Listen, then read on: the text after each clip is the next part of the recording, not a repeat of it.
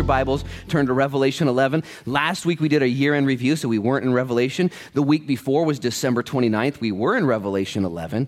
And now we're in Revelation 11, which is the very middle of the tribulation period. If you've been tracking with us, you know chronologically where we're at. If you can't remember when we started the book of Revelation, we started Revelation back in 1932. And uh, so we're just now getting to the middle of the book and we're cruising. I call this racing through Revelation. And man, we're, uh, we're fired up. Let me just set the stage.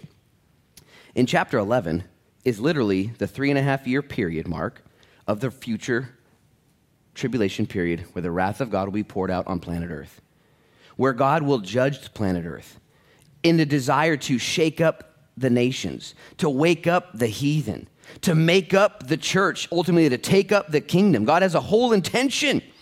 And God gave John a vision of the future. So, what we're about to study tonight is futuristic. We kind of touched on this in December.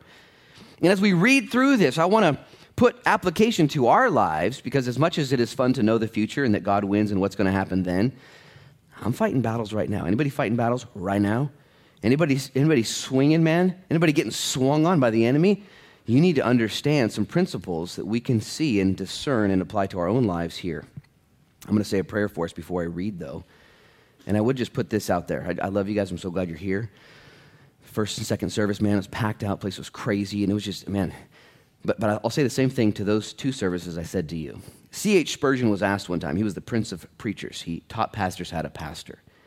And he was asked one time by a student, How do you make a great preacher? And C.H. Spurgeon, in his wisdom, said, Give that preacher a great congregation. And if you have a great congregation, that is a people group who want to learn, who want to listen, who want to respond, I guarantee you that preacher will become a great preacher. Because the people want to learn, they want to grow, they want to lean into the things of God. So I want to ask you, guys and gals, tonight to do just that to not waste your time, don't waste my time, and don't be deceived. James, Jesus' little brother, says, Be careful of Bible studies. Be careful of underlining, highlighting, agreeing, memorizing, laughing at all the jokes, and then forgetting what you heard and walking away being the exact same. James says, Don't be a doer or hearer only, but be a doer, lest you be deceived. So here's my prayer from the beginning of the day. Because I'm going to cover 19 verses, and you know that's a lot for Luke Frechette. That's a lot of content, a lot of talking. And I'm actually praying you hear one or two things. Okay? Not that you agree with, not that you memorize or even share with somebody else. Listen, one or two things that you apply to your life that are different. I'll, I'll, unless there's like a holy angel here, God forbid you wake up tomorrow and do the exact same thing you did this last week. Okay, unless you did perfectly. Any perfect people here? Raise your hand if you're perfect. Anybody? We had like three at the 9 a.m. service. It was crazy. Three, three perfect liars. Nobody's perfect. And yet the Lord says, I, I will accept you just as you are. Right there. Love you. But I love you too much to leave you that way. And I want you to make an adjustment. I want you to change. The world doesn't want you to. Satan doesn't want you to. Your flesh doesn't want you to. He'll talk you out of it. You'll find yourself having no reason to get up a little earlier tomorrow, no reason to take the things of God seriously, no reason to go to your knees and to pray over your family and your kids, no reason to minister or disciple to your neighbor, no reason to seriously seek God's presence. You'll just find out has no reason to do that. You think there's a lot of reasons to do that these days? We don't know what the, the political situation is so intense right now. I mean, it could spin out of control at any minute. And here we are at church. I, I applaud you. You're here at the 6 p.m. Good job. Let's pray and ask the Lord to minister to us as we get into his word. Lord, in Jesus' name, may each one of us now, as we're exposed to your word, may it be a lamp for our feet and a light for our path. May it be fuel for our journey. May it be, Lord, a stern rebuke for our folly, for our sin, our rebellion. May it be a guiding light, Lord, for our lostness. May it be a foundation, Lord, for what we're building. May it be a, a clear word from the Holy Spirit that we might find life in our bones. Lord, we thank you so much. We pray for clarity as we study a 2,000 year old text that was given to John on the island of Patmos. When he was struggling to make sense of it all, he said, Hey, let me show you. Let me show you what I'm going to do. Let me show you my plan. And I pray now in Jesus' name as we study that same book, Lord, that we would be encouraged, we would be changed and challenged, we'd be comforted and healed. We ask you to do all these things in Jesus' name. And everybody said, Amen. Amen. Revelation chapter 11, verse 1. I would say this John has been listening to the revelation, writing it down, observing until now. In chapter 11, he's been watching, spectating. And in chapter 11, he now is asked to participate and to contribute. No longer just sitting down watching. And there is a time in your Christianity where you observe and you take in and you glean and you consider and you receive. And then the Lord says, Go, take what you know, apply it to other people, serve, do what you've never done before. Read verse 1 with me. It says, Then I was given a reed. He's seeing this vision of this large angel. And a measuring rod was handed to me. And the angel stood, saying, Rise and measure the temple of God and the altar and those who worship there. But leave out the court which is outside the temple and don't measure it, for it has been given to the Gentiles. And they will tread the holy city underfoot for 42 months. Stop right there, Isaac. Here. We studied this in December. This is a future vision of the future temple. And John is asked to measure it, but not all of it just the temple and the altar and the people of God. He's instructed don't measure the outer courtyard, which I proposed to you two weeks ago that this is where the Dome of the Rock Mosque will sit in the third temple rebuild there in Jerusalem, practically and prophetically. But I want to apply this to us spiritually tonight because that will happen. One day, God will rebuild the temple and there will be the outer courtyards given over to the Gentiles, to the non Jews, to the Muslims. It'll be a political connection and agreement that the Antichrist strikes. Watch. Well, actually, we'll be watching from heaven. It's going to happen, though. But for us, I want to apply this in our lives. As John is instructed, rise up, measure the temple, count the people, get involved. And I would say for us in 2020, that God wants you to rise up, listen, into being active in the things of God, whatever that means for you. He'll tell you. Here at this church, we don't have a lot of opportunities for people to serve. There's not so many slots for people to do things. We don't have that many days that we're actually open for business. But did you know that it's not about this church here? It's about you being the church. It's about you being attentive and active and interested in the things of God at all times. Rising up, doing something different. You can't stay where you're at and expect any different results. Have you ever done this before? Have you ever done the exact same thing and hoped and prayed for different results? just someone, that's a question. Answer me. Have you ever done that before, man? We try that. We're like, I just want to get rich. I want to get smart. I want to be nicer. I want to get fit, but I ain't doing nothing different. It's like, what infomercial did you watch? Man, that's, it doesn't work that way. No pain, no gain. And if you want to be more spiritual and more involved, you're going to have to do things differently. You're going to have to delete that account, less Netflix, okay, and more God fix. You're going to have to have less Facebook and more time in the book, less sleep time, more awake time with the Lord. It's just the way it is. And he tells John, rise up, first thing, and may the Lord show you what that means for you, for the things that matter most. And he tells him to measure the temple of God. That's where the people of God are and the, the things of God. To measure something in those days and in ours means that you own it, you care about it. Okay? Pray for this church. Pray for the leaders here. Pray for the Christians of other churches and pray for your friends and family that love the Lord. This is serious.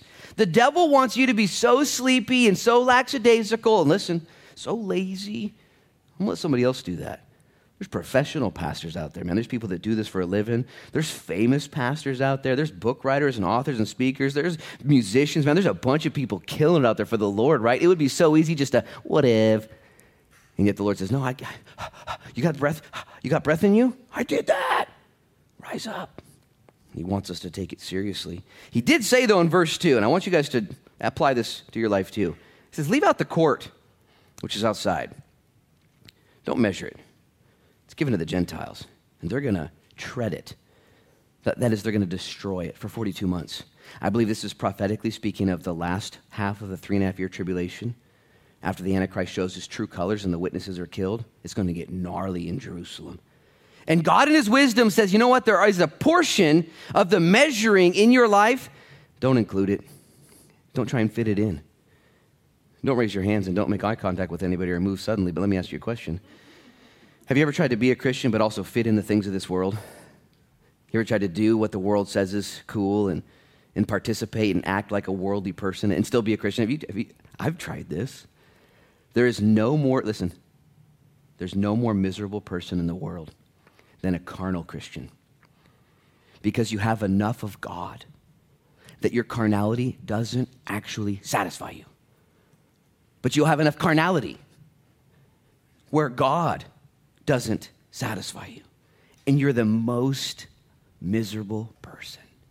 He says, No, no, there's things of the world, leave it. Don't fit it in. Now, there's obvious things in my life where I know it's worldly, that's not going to come in, but there's those gray areas, isn't there? There are things in your life, but it's not bad, it's just kind of silly. It's kind of foolish. That's between you and the Lord. The Bible says, All things are permissible for me. Paul said, For a Christian, you can do whatever you want because we're not under the law. Next verse, but not all things are profitable. And I will not be brought under the bondage of anything. That's what Paul said. Don't worry about the law. We're not, we're not under the law anymore. Do whatever you want. Count the cost, though. Is it profitable? Are you bound by it? Eh, get rid of that stuff. How am I going to do that? We're going to see here in just a minute. The power of the Holy Spirit is given to these two witnesses to live this lifestyle, to, to do it this way.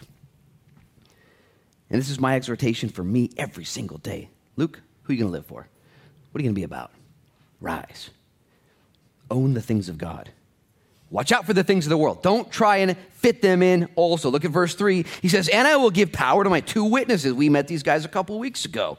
And they will prophesy 1,260 days clothed in sackcloth. These are the two olive trees and the two lampstands standing before the God of the earth. Stop right there, eyes up here. During the tribulation period, not only will there be 144,000 Jewish Billy Grahams preaching, but for the first three and a half years, there'll be two witnesses that rise up the lampstand of God, the olive trees of God, that is, they're anointed with the Holy Spirit power. They're going to be lights and illumination in this world, and they're going to be given focus for 1,260 days. Now, just so you know, 1,260 days is 42 months, which is three and a half years. The Bible uses that term differently to describe, I believe, different purposes in three and a half years, 42 months, 1,260 days. All the same time period but I would make this application. These guys are the only ones that it's given to you in a day by day format, not months or years and a half. And I propose to you it's because these witnesses, like these witnesses here, us, y'all, are intended to be witnesses day in and day out. You ever try to take a day out from being a Christian? Usually your parole officer calls you. Hey, what's going on? Saw you on Facebook. Let's talk, you know. You know what I'm saying? Or the Holy Spirit calls you if you don't got a PO, you know, good for you, keep it that way. This is, this is the 6 p.m. service. And, and you try and take a day off from being a Christian. There's no days off. Those days off are wasted days. These witnesses are here for 1,260 days clothed in sackcloth. The idea of sackcloth is focus, purpose. You're not going to get distracted. Imagine wearing a sackcloth jacket. You're like, ah, what am I doing? Oh, I know what I'm doing. You know, you don't get too comfy. You figure it out. This is a hardcore message right here. Because I love being comfy. I love just, you know, backing off, throttle down, put it in neutral, just coast, let go of the steering wheel, close my eyes, see what happens. You know what I'm saying? It's not, you can't be doing that though. We're on mission here. Something's going on. Especially in America, man, it's so easy to back off and just become a weirdo. The pressure is just so, so easy just to do nothing. See, in third world countries and in crazy countries, man, it's, it's life or death. It's black or white. Had a missionary one time come to speak to my college group. He was from in, in, he was ministering in India. He's a white guy. He's my friend, and he looked at this college group. He said, "I'm so concerned for you guys. You have it so difficult here." He had just received word an hour earlier that one of his colleagues was assassinated, and he was concerned for us. He, that's, that's, that's the way it is over in India, in, in Nepal. It's either in or out. It's black or white. This, this is what we do. And yet his concern was for us, college kids in America. He said, Because there is no black and white here, there's a gray area. You don't know if you're all in or all out. You don't know. You're deceived. We're over there, man, getting shot and killed. It's part of the deal. We know what we're doing. Here, oh no. That focus. The sackcloth. These guys are dialed in, man. 1,260 days filled with the power of the Holy Spirit. I need to underscore this because the things that God asks you to do in 2020, you can't do in and of yourself. Jesus said it this way in John 15 Apart from me, you can do nothing. Paul said it this way in Philippians 4:13, through Christ I can do all things. Which one are you going to choose? All things or nothing? It's your choice. Christ is the common denominator. Apply him. You can't stay clean. You can't be faithful. You can't move forward by yourself. But through Jesus Christ, you can do all things as He strengthens you. It's the power of the Holy Spirit. Look at verse 5. And if anyone wants to harm these dudes, it doesn't say dudes, it says them, these dudes, fire proceeds from their mouth and devours their enemies. And if anyone wants to harm them, he must be killed in this manner. Stop right there. Was up here. I taught this two weeks ago and I said, many of these guys are real fire breathers, dragon breath, you know, and these guys are nuts. And let me ask this question. These guys are going to get resisted in the tribulation period. And the Bible says anybody who fights them, will be killed with fire out of their mouths. How many guys actually think it's literal, real fire from like a char, you know, a barbecue, something like that? Raise up your hand if you think it's real fire. Raise up your hand. Anybody? Put it up high. Don't, don't, be, don't, be, don't, be, don't be afraid. You who don't raise your hand right now, that's because you're boring. You read the Bible, you're like, that ain't gonna happen. There's no way that would happen. You know, and you're like, I can't, I just can't imagine it. You know, it's not gonna happen. Listen, Listen, I, do, I don't know if it's going to be literal fire or not either. I don't know. I tend to, I, I don't know. I don't know. I'm fine if it is, okay? I'm fine if it is because we see these guys are calling down fire from heaven. They're stopping the waters. They're, these guys are next level anointed. I would say this, though. I got to thinking last night. There are multiple verses that talk about God's word in our hearts and in our mouths as fire. And Jeremiah says it in Jeremiah 5, Jeremiah 20, and Jeremiah 23. He says, Your word He's like a fire in my bones, and I can't contain it. The Bible says in Jeremiah 23 that the word of God will come out of his mouth and will consume people like wood. That's what it says. Here's my application. Here's my point. When we get attacked for our belief system, okay, you know what our defense is? We have a shield of faith and we have a sword of the Spirit. And this is what we fight with, and this is what we offer, and this is what we defend ourselves with. When Jesus was tempted in the wilderness in Matthew 5, he defended himself with the Word of God. Okay, Matthew 4. He defended himself with the Word, quoted it time in and time again. And if you want to have fire that is strength coming in your life, it's going to come from knowing the Word of God and having it as your foundation. Man, I have argued with so many people I used to like to fight with people about the Word of God. I would set up fights, man, tournaments and stuff. We'd go round for round, debate, and we'd film it and stuff. Not really, it wasn't that bad. But I don't like arguing and fighting with people anymore. I just, I just don't have the stomach for it, okay? But I will defend the faith, and I will stand, even if I stand alone. The Bible says it. Listen, I believe it. That settles it. And if somebody wants to go toe to toe and round for round, like, I don't got the time for that. God said it. I believe it. That settles it, okay? Case closed for me. And I'll tell you what because it's God's word, not yours, this is important. It's not your opinion, it's His opinion. It's not your news, it's His news. And when you stand on it and shrug your shoulders and say, I believe it, that settles it. You honor God, and God will honor you, and God will back His word. And the naysayers and the haters and the attackers, God will deal with them, and He will have His way with them. Listen, and He, like He did to you, will open up their eyes and soften their hearts. We wrestle not against flesh and blood, Man, I like to sometimes load up my gospel gun and shoot as many people as I can, you know. You know, and the Lord's like, hey, calm down, cowboy. It's a message of love, but it's a message of truth. And if you're here tonight, you're like, I'm insecure. I, I, I, believe I'm in Jesus and I'm a Christian, but I don't want anybody to know. I just feel like a, yeah, I'm just a little baby. I'm a, you know, weak. Listen, you're not. You're a witness empowered from God, okay? And you have the very fire of God coming out of your mouth. Stand on it. The people around you need you to be confident in the things of God.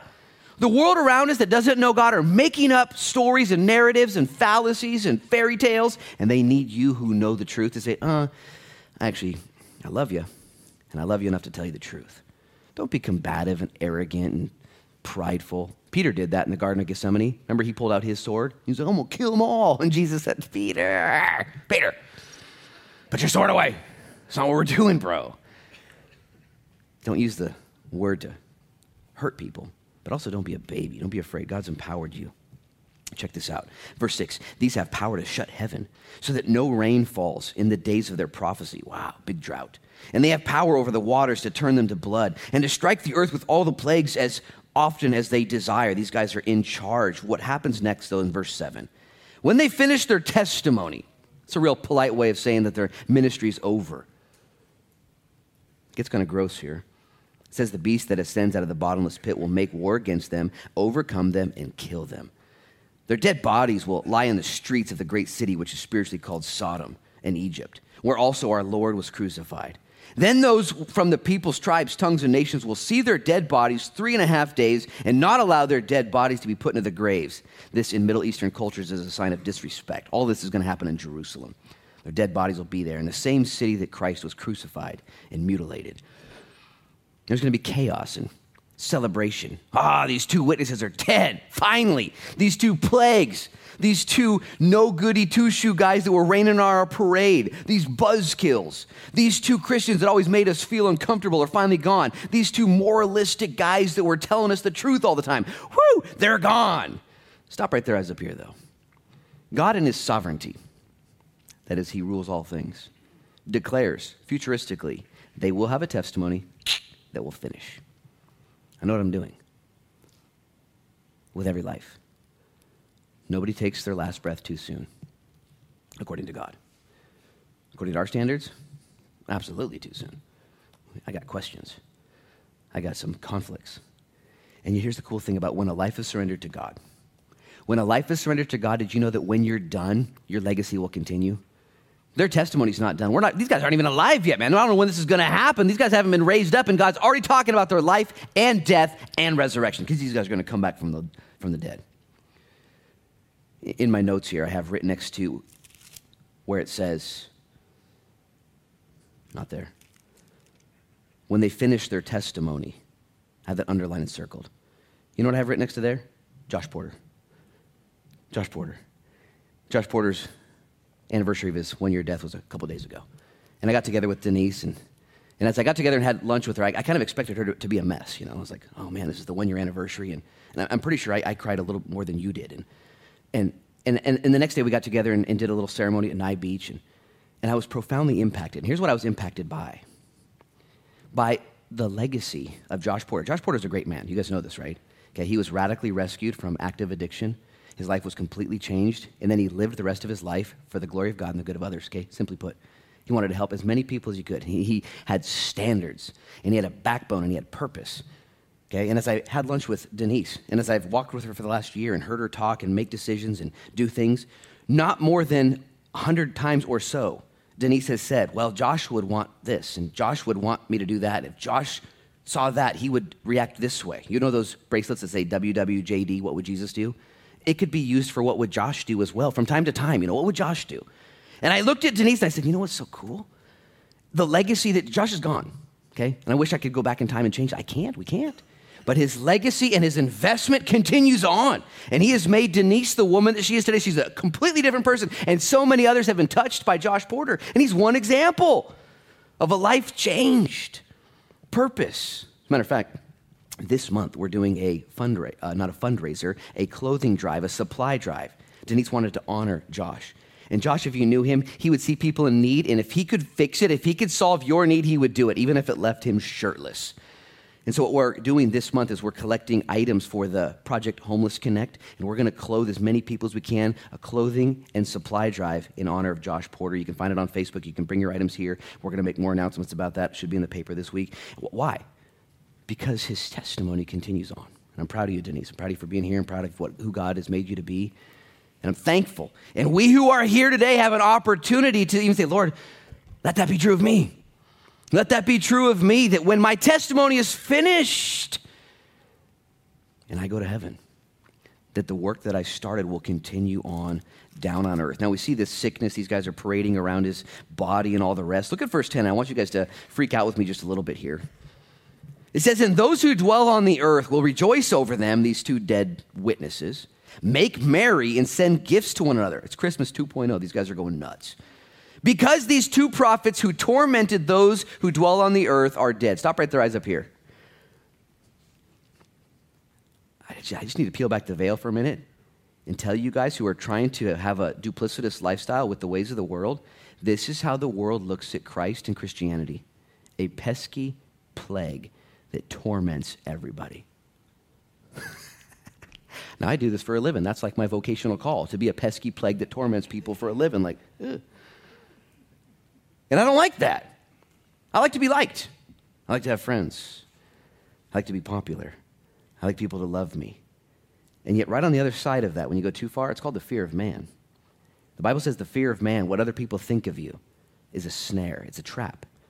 If you live for the accolades of other people and the attaboys and attagals and people's opinion, I need to let you know, of the world, you will find yourself trapped and ensnared. But the Bible goes on to say that the fear of God is the beginning of wisdom. Anybody need wisdom? It comes from living for an audience of one. When you decide to be a wife or a husband or single or young or old or a man or a woman or an employer or an employee for the audience of one, I guarantee you, not only will you be pleasing to God, you will be profitable to man, but we see here also, you will be considered by some a pesky plague because of your views, your conservative morals, the things that you adhere to in the scriptures. Have you swallowed this pill yet? Have you figured this out? Man, this is just one of those unfortunate realities that if you're, oh, you're a Christian, oh, so you hate people? what? I don't know. Oh, you're a Christian, so you're a bigot? Huh? What? You know, oh, you're a Christian, so you judge everyone? What? And people will say this about you. And these guys are killed, and the rest of the world's like, oh, finally, these pesky witnesses are gone. You know what these witnesses did the whole time? They just walked around with the truth. It's just the truth. And when the truth is just shown simply, it's like a bright light in your eyes. And for those who don't want the light, they reject it because they'd rather stay in their darkness. John chapter 3, John chapter 1. John, somewhere in the front. Read it. And yet, for those who are being saved, when that light comes on, you ever seen this before? You're in the dark and you see a light. Oh, oh, dude, oh, I was lost. That light, I'm so thankful. Turn the light brighter. But there are people that hate the light, they don't want it in the Old Testament, Ahaz, Ahab was a king. He had a wife named Jezebel. She was horrible. And, and so God judged them through Elijah. And it stopped raining. There was a drought three and a half years. And they got super mad at Elijah for the drought. When in reality, the drought came because of their activity and their behavior. They had done stupid stuff and got stupid results. Listen, it's crazy. And they got mad at God and Elijah, the man of God, for the things, way things were going. Here's the deal when it gets hot or when it gets dry, or when it gets tense for you, the wiser thing to do is say, maybe I need to adjust. Maybe I'm doing stupid stuff. Maybe I did this to myself. You who are Christians, you guys get this? This is normalcy. This is what we do. This is called Christianity and repentance and growing. And I feel convicted and I feel wrong and I feel something's wrong. The rest of the world, though, they don't get it. And when you just tell them logically, this doesn't add up, this doesn't work, this kind of relationship, this kind of ideology, get ready. You're going to be labeled. There are people who go to abortion clinics with posters of aborted babies. And they just stand on the outside. They just show people, hey, this is what happens, just in case you didn't know, because you don't know. And, and those people with the posters are labeled fanatics and lunatics and terrorists and crazy people. And all they're doing is just, no, I'm just, I'm just showing you what, what's happening. It, here's what's crazy, and here's what's lunacy, and here's what's terrorism. That is happening in our culture today. These guys are to die, and the culture's to be yeah, finally, those guys that made us uncomfortable, those guys that plagued us, those pesky know it alls, wearing that sackcloth thinking they're so cool. Bunch of Jesus' real sackcloth hoodies, you know? We should get some of those. Anyways, here's the simple truth I don't want anybody to become a, a, a hater. I, I know the truth and you don't become better than others. Don't do that, okay? But brace yourself when you're not liked, when you're not welcomed, when people cheer when you leave, when you're not invited to the parties.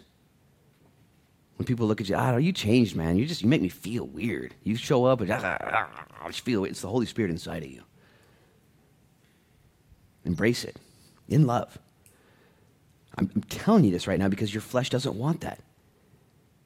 If you want to be liked, you want to be invited to the parties, you want to be popular, you want to be in control, you want to be all those things, don't be a Christian. Don't ask the Holy Spirit to fill you. Don't read the Bible. Don't try and make a difference. Don't do any of that. don't do any of that stuff. I had a friend this morning, Debbie Pryor. She's like, Hey, Luke, I noticed on your Facebook that you have three, uh, almost 5,000 friends. You only need three more friends and you'll get 5,000. You just got to gotta accept three friend requests. And I, I told Debbie, I said, I get 5,000 friends every single week and I lose about three or four friends every single week for the last year now. She said, Where do your friends go? I said, I'm not quite sure. They either die or unfriend me. I don't know what happens. Because he said, why would they do that? I said, because I'm all about Jesus and something makes them mad. They can't, this guy, man, he won't stop talking about Jesus, you know. other weird things I talk about on Facebook too, but whatever the case is. Whenever I, I'm glad they don't show you who unfriends you because I'm kind of a weirdo. Like, I would totally try and have a conversation with that person. Like, what made you uncomfortable? Let's talk, you know. And let, me, let me say it again to your face. And, you know, stuff I don't want to do. Stuff I don't want to do. I got to hustle here. I got to hustle here. Check this out. It says, Now, after three and a half days, verse 11, this is crazy, the breath of life from God entered them. What? And they stood on their feet, and great fear fell on those who saw them. And they, that is the witnesses, the people down on earth, I don't know, they heard a loud voice from heaven saying to them, Come up here. And they ascended to heaven in a cloud, and their enemies saw them. Wow. And in the same hour, there was a great earthquake, and a tenth of the city fell. In the earthquake, 7,000 people were killed, and the rest were afraid and gave glory to the God of heaven. What? And the second woe is past. Behold, the third woe is coming quickly. Let me just make sure you hear this. If you're going to choose to witness for God, you will get cast down, you will be considered a plague. But you know what else you'll get? You'll get the very life of God given to you. Read it with me again in verse 11. After three and a half days, the breath of life from God entered them. Dude, I'm just telling you right now, there's nothing else you want in this life more than that. The life of God, the breath of God, it'll revive your soul right now. I'm not dead yet, okay? But there's areas in my life that I need revival. You know how it comes? Being a witness, being a witness for the things of God, washing other people's feet, serving. And the Lord, He sees you and he will uphold you. I have written in my notes here Randy Ripka. I got a chance to offload a crab boat a couple days ago. I don't know why I did it, but I did it. And I got to the boat and I didn't know what I was doing. And Randy Ripka had caught all these crabs along with the other crew. And, and and I got to talking with him. I was like, What are you doing here? I thought you were in Pendleton at, recovery. And he's like, No, I'm, I'm done with recovery. He, he was an active uh, addiction. And, and I'm done with recovery. And now I work at Powerhouse there. And it's so cool, man. I live over there. And, and I'm, my life is completely changed. And all day long, I get to tell everybody about God and his love. And I'm on this boat. Now he's just crabbing. I was like, That's it's a miracle. I baptized him last Easter, man. I know the battle here. And he's just on fire. That's what he gets to do for a living in addition to catching crab. And can I just encourage you, if you're looking for new life, new breath, new strength, tell some people about God. Start in your family. Ask God to use you as a witness. Did you know a witness doesn't always have to use their mouth either? Some of you guys are introverts. You're like, I don't want to ever talk to anybody. You know, your life is on display. People are watching you. Oh, you're still married? How'd you pull that off? Grace of God. Oh, you just got a divorce and pulled yourself back up and, and, and kept moving with grace and forgiveness? How'd you do that? Grace of God. Oh, wow, you got cancer and you're, you're going through your chemotherapy sessions and you're trusting the Lord. How are you doing that? Grace of God. Oh, wow, you you, got kids, you're raising them. Oh, wow, you, you went bankrupt and you came back. Or, uh, did you, you don't have to be a witness for God in all of your successes. If that were the case, man, we wouldn't have much to witness about. As a matter of fact, it's in our failures, when we fall forward, when we're forgiven, when our feet are washed by Jesus. You're a witness for the grace and the mercy of Jesus Christ. I wish I could just wake up every day and say, Watch this world, you know, and flex and just do great stuff for God. It's not that way. Instead, I'm a wretch. And God's grace is evidenced in my life. So, with, so, so too with you. These guys are witnesses. You can be a witness. Check this out. Final thoughts, verses 15 through 19. It says, Then the seventh angel sounded. We've been waiting for the seventh angel since chapter 8. Seven trumpet judgments. The first six trumpet judgments were curses and plagues. The earth was cursed, the sky was cursed, the water was cursed. The abyss was opened up and locusts came out and plagued everyone for five months. These are what the trumpet judgments brought. And now the final seventh trumpet judgment. And if you didn't know any better and you were reading ahead, you might just guess what's the seventh trumpet judgment? Like demon monster trucks, you know, crazy stuff. That's where my mind goes. Listen, it's completely different. The seventh angel sounded, and there were loud voices in heaven declaring, saying, The kingdoms of this world have become the kingdoms of our Lord and of his Christ, and he shall reign forever and ever. And the four and twenty elders who sat before God on their thrones fell on their faces and worshiped God. This is what they say We give you thanks, O Lord God Almighty, the one who is and who was and who is to come, because you've taken your great power and reigned. Stop right there, eyes up here. Simply put, and I want you to take this to heart, consider it as you go to bed the seventh trumpet judgment on planet Earth as God is shaking up the nations, waking up the heathen, making up the church, taking up a king. He's doing all this. God has a plan. He's not just mind, unmindfully angry and wrathful, He's purposeful. And what's He do here? seventh trumpet judgment, he declares, Hey guys, I win. The kingdoms of the world have become the kingdoms of the Lord. I win. Don't lose focus. John, are you losing focus? Are you overwhelmed? Are you getting plagued? You getting bugged yourself? Is there a battle right here? The answer is yes. And Jesus says, just so you know, we win. We will not lose. And the elders in heaven say, Thank you, Jesus, the one who was and is and is to come, who have taken your power and now have reigned. Have you ever wondered? Have you ever wrestled with the fact that God is all powerful? And yet he hasn't taken that power and fixed everything yet. Have you ever, ever freaked out about this?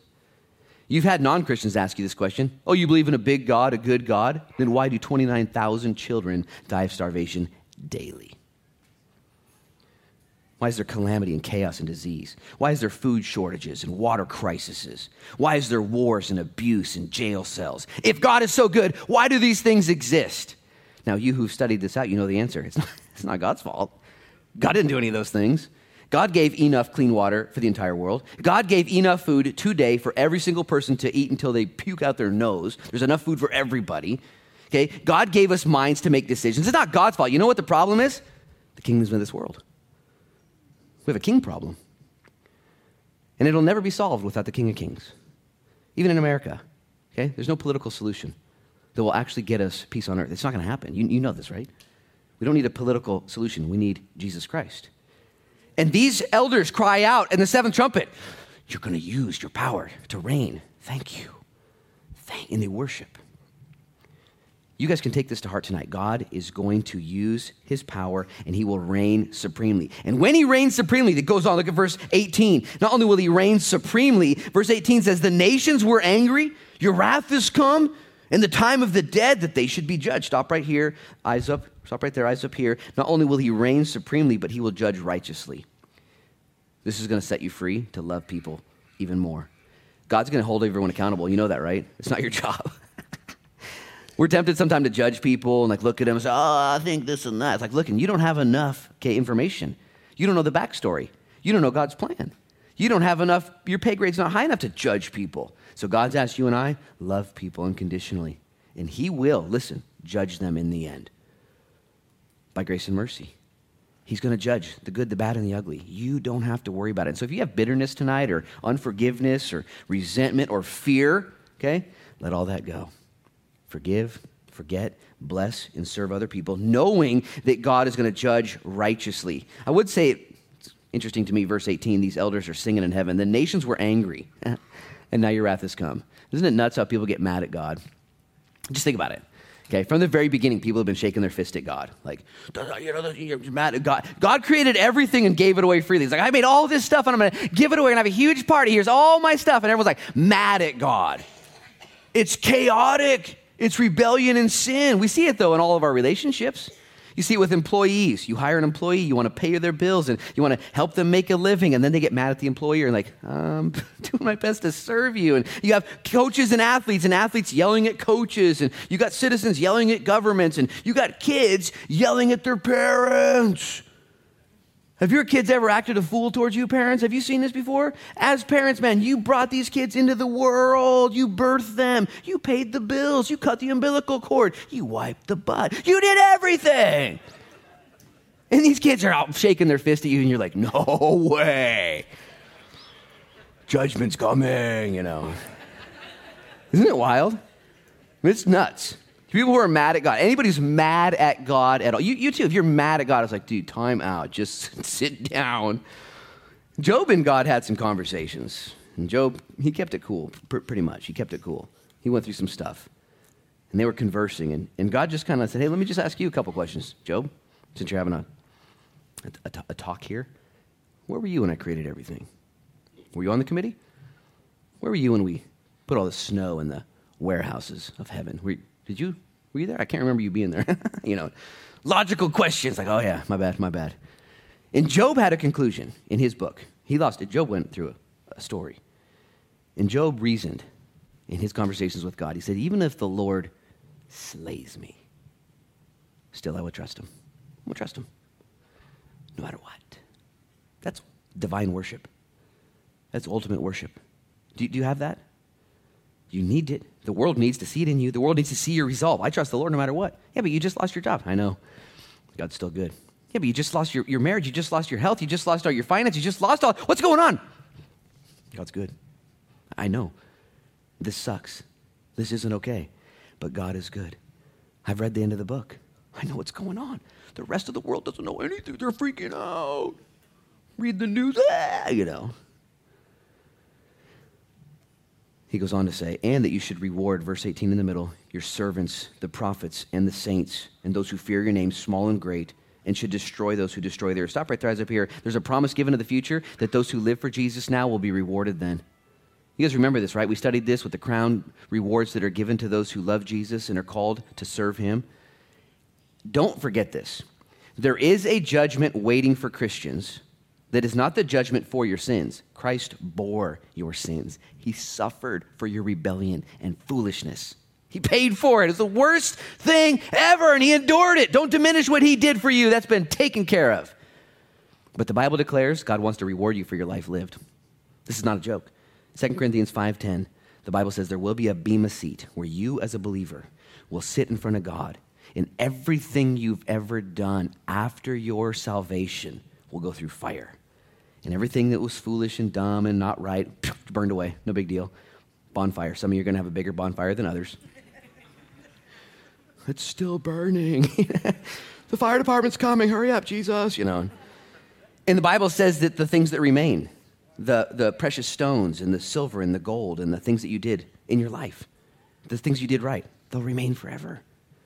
Not only will he reign supremely, he will judge righteously. Listen, just he will reward generously.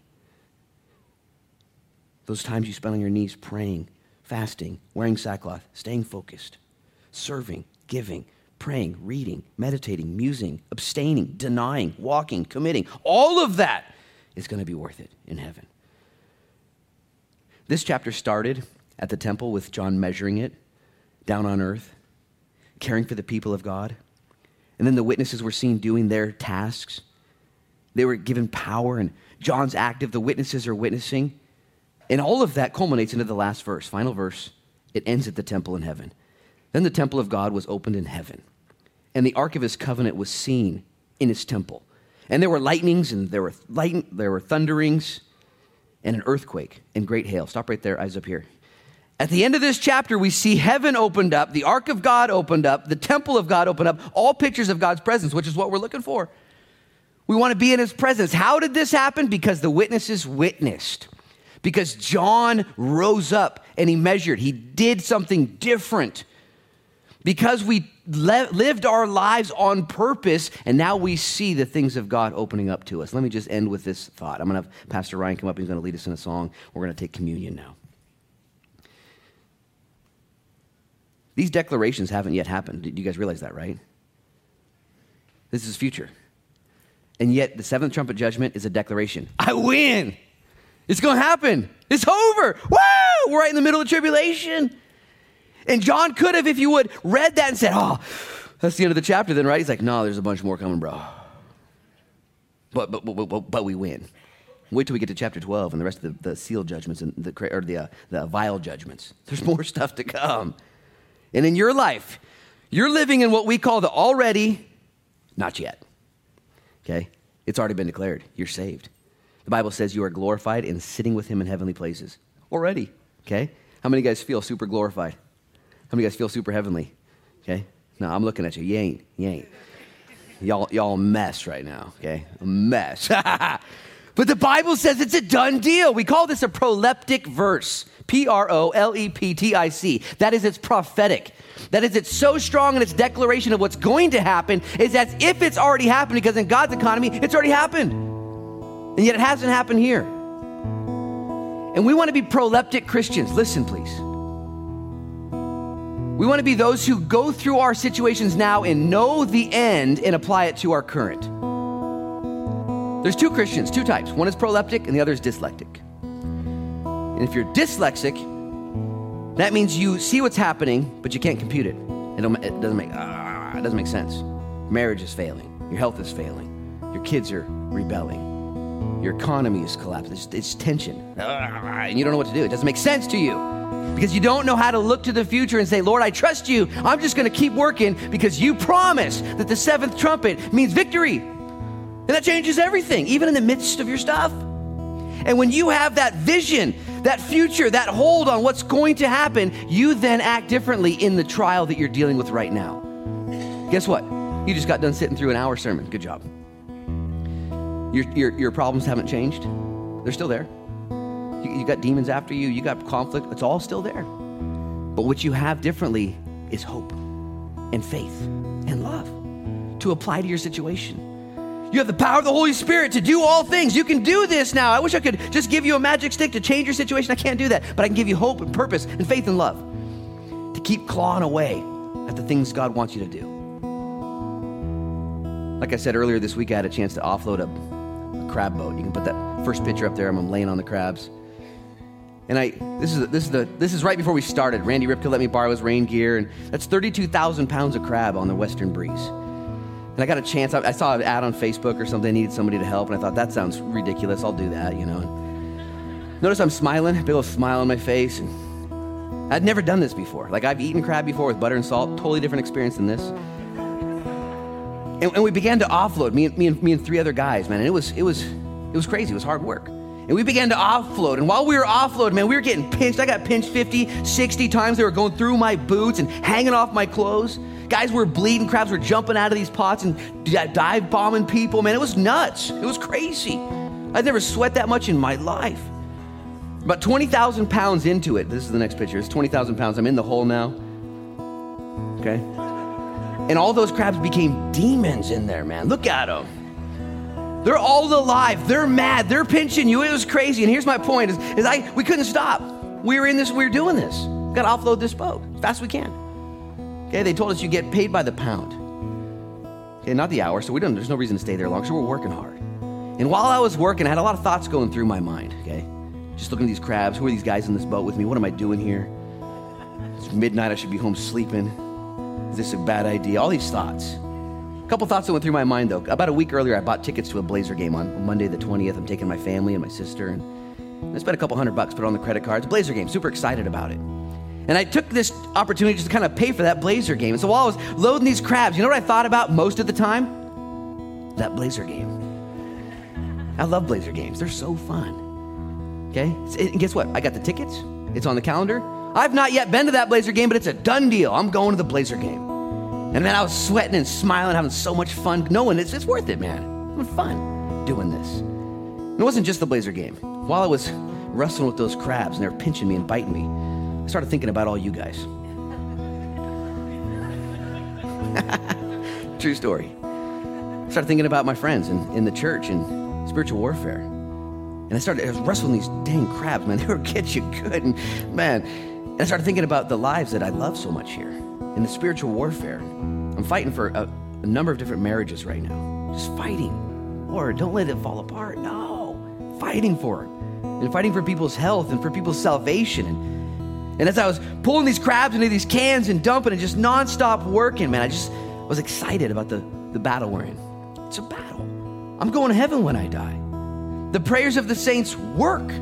The things that God has called you to be active in right now, do it. You might be clawed and you might be bit and you might be nasty and you might need a shower or two, like I did afterwards, but it's going to be worth it in the end. It was so rad. We loaded up 32,000 pounds, and me and these three other guys, we just stared, looked at each other, just, we did it did it. I'm not saying we set a record for time, but we set a record for time. It was one of the fastest offloads in, in the port that they've ever seen. It was crazy. Just worked hard. Because we had a, an intention and a hope. You can take the pictures down. We're going to take communion. I just want to encourage you guys, man, don't give up ground. Don't settle down. Don't stop. You're fatigued, you're bit, you're sweating, you're you're all messed up. I understand all that. So is everybody. This world is messed up. What are you going to do? I'm going to believe in the Lord. I'm going to keep going until my testimony is finished. Close your eyes and let's pray. Lord, in Jesus' name, as we come to the table now, we ask for that Holy Spirit anointing that these witnesses had to be men and women, to be the body of Christ. And if you're here before we take communion, if you need a Holy Spirit anointing, you're not happy where you're at, you're stoked that you're not where you used to be, man, you got to go next level. You got to care for your spouse better than you're caring for your spouse. You got to pour into your kids better than you're pouring into your kids. You got to love the unbelievers more than you love the unbelievers. You got to serve the church better than you're serving. You got to do some changes in your life. You need to forgive. You need to love. You need more Holy Spirit. If that's you right now, would you just put up your hand and say, Yep, that's me. I need it, Jesus. Put your hand up and He will pour Himself into you. He's the lampstand and the olive tree. Put your hand up. I need, it's 2020. This is the time to shine. You sat through a sermon on the 6 p.m. service. Don't waste it. Raise up your hand right now and say, Yep, yep. Lord, would you anoint the hands that are up in Jesus' name? We need you. We need you, Lord, so we don't get slow, so we don't get lazy, so we don't try and fit in the ways of the world. But instead, we get involved in the things of God. You can put your hands down. Lord, as we come to the table, would you be honored? We examine ourselves and repent of our sins. Proclaim your death until you return. Your body broken, your blood spilled. It is enough. And we can start over right now. So, Lord, be honored in what we do. In Jesus' name we pray. Amen.